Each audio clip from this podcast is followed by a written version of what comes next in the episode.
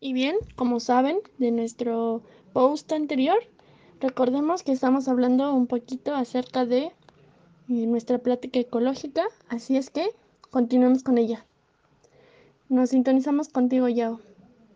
Y bueno, como primer pregunta, ¿podrías recomendarnos alguna marca de pañales para probar? ¿O tienes alguna marca específica que tú consideras que es recomendable para iniciar? Te escuchamos. Sí, respondiendo a la pregunta sobre la marca para comenzar, es muy recomendable probar distintas marcas y sistemas, pero los más fáciles son los bolsillos, que es un pañal con una abertura en la parte superior en donde se introduce el absorbente y queda listo para solamente ponérselo al bebé. Entonces, igual si desean probar y saber si de verdad les va a gustar pañalear con tela, pues igual no gastar mucho, convendría comprar Alba Baby o Little Lamb Blooms. Incluso hay algunos chinitos sin etiquetar que pues bien funcionan, solamente que al ser chinitos pues no son muy reconocidos. Pero para empezar, marcas muy conocidas que sean económicas y buenas, Alba Baby. ¿Y con qué jabones es recomendable lavarlos o con qué producto? Si recordamos la plática anterior en donde les comentaba la parte de la rutina de lavado, les comentaba que se debe de lavar con jabones biodegradables. Hay jabones especiales, como se los comenté, de distintas marcas. Puede ser el jabón de Ecopipo, que es una marca de pañales que maneja su detergente en líquido.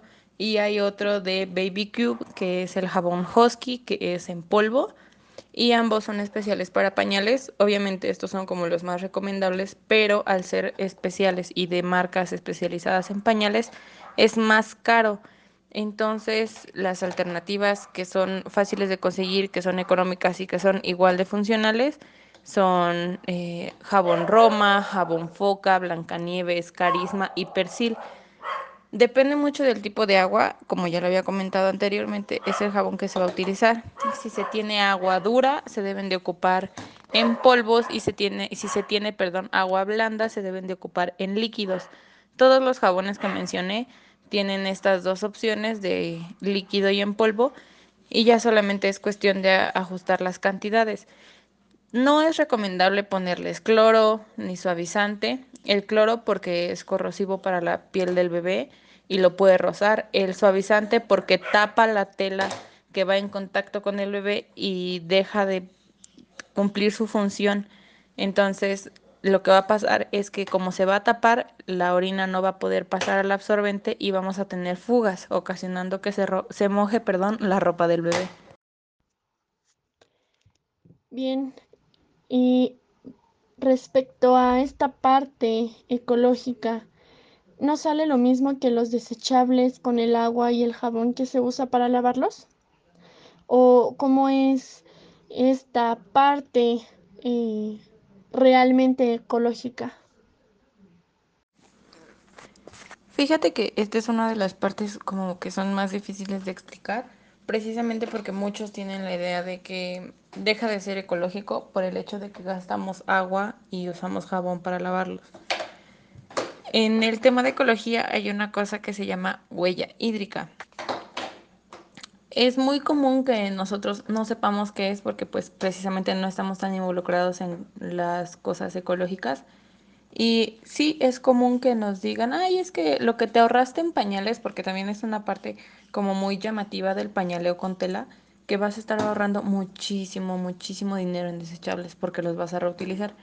Pero es muy común que nos digan, es que lo que ahorraste en pañales desechables te lo vas a gastar en la luz y el agua. Pero no hay nada más falso que esto. Y muchas veces estos comentarios son hechos por gente que no sabe nada sobre llevar una vida sustentable y mucho menos sobre pañalear con tela. Entonces, no se gasta más agua con el pañal de tela. Volvemos a la parte de la huella hídrica. Se gastan aproximadamente 400 litros en la fabricación de un solo pañal desechable. Para crear un pañal desechable se ocupa alrededor de 400 litros de agua. Entonces, si nosotros dimensionamos esto, pues sabemos que se ocupan 400 litros de agua por pañal y aproximadamente un recién nacido utiliza 12 pañales diarios. Entonces son 4.800 litros de agua que se estarían tirando a la basura al día. Mientras que con un pañal de tela se ocupan alrededor de 15 litros de agua para su fabricación. Entonces, si tenemos los mismos 15 litros de agua, que es la huella hídrica de nuestro pañal de tela, por los 12 pañales que se ocupan diario, serían 180 litros de agua. Pero no se están tirando a la basura, porque esos mismos 180 litros de agua los vas a reutilizar y reutilizar y reutilizar hasta que tu bebé deje el pañaleo. Entonces, sigue siendo muchísimo más ecológico lavar los pañales que tirar desechables. ¿Por qué? Porque para que un pañal desechable baje su huella hídrica más o menos al nivel en el que está la huella hídrica de un pañal de tela, debería de usarse 100 veces y obviamente esto no va a suceder. Es un pañal desechable porque lo vas a poner una vez y se va a la basura. El recibo de la luz pues tampoco se va a ver afectado porque es nada más una carga extra a la lavadora, es como si estuvieras lavando ropa, o se puede lavar en cubeta o tina con destapacaños y pues te ahorras todavía lo de la luz, ¿no? Pero sigue siendo muchísimo más ecológico echarlos a la lavadora y lavar incluso diario los 12 pañales que va a ocupar tu bebé por día, que estar tirando esos mismos 12 pañales a la basura. Oye, ¿y de verdad no fugan los desechos? Pues para empezar, para el ajuste, me imagino que es a lo que te refieres, se tiene que checar la talla del bebé. Los pañales unitalla vienen con 3 botones en la parte del tiro para hacerlos talla chica, mediana y grande. Entonces, pues hay que ajustarlos en la talla correcta del tiro. La chica va entre los 3 y 7 kilos de peso, la mediana entre los 7 y los 11 y la grande entre los 11 y los 16, que son más o menos las tallas estándar que se manejan en este tipo de pañales. Entonces, una vez que conocemos el peso del bebé y que acomodamos ya el tiro de manera correcta, lo siguiente sería abrochar la parte de la pancita, de modo que podamos meter 3 dedos de manera fácil sin que batallen para entrar ni para salir.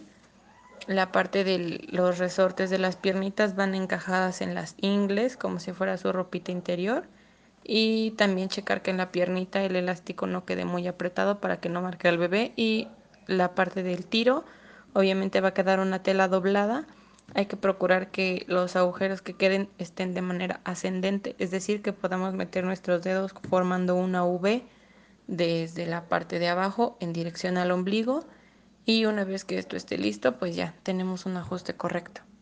Debe de quedar como un cuadradito en la parte de la entrepierna y ahí es cuando sabemos que el ajuste está bien y que el tiro no está muy largo, y de esta manera no habrá fugas.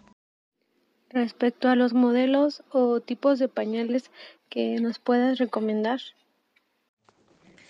Sí, mira, respecto a la parte de modelos, los modelos son prints, o sea, el estampado que va a tener el pañal, pero hay sistemas que me imagino que es como a lo que te refieres. Los sistemas pueden ser bolsillos, que son los que ya expliqué, cubiertas que se utilizan con planitos de franela, todo en uno, que es el pañal tiene cosido el absorbente, es decir, no se pueden separar. Son como los más complicados porque no los puedes tender al sol si llegan a tener alguna mancha, porque puedes dañar la cubierta de pool, pero tardan mucho en secar en la sombra porque el absorbente es muy grueso. O los todo en dos, que se unen por medio de un broche y puedes quitar el absorbente para tenderlo al sol, la cubierta en la sombra, pero no tienen bolsillo, solamente se les va a poner el absorbente con un brochecito y listo. Los bolsillos son los que ya les mencioné, que tienen una abertura en la parte trasera para que se introduzca el absorbente, y de esta manera ya está armado el pañal. Y las cubiertas, que es un planito de franela que se utiliza en origami, que es básicamente como se utilizaban antes, nada más que estos requieren de una cubierta de pool para que se haga impermeable y no se moje la ropita del bebé.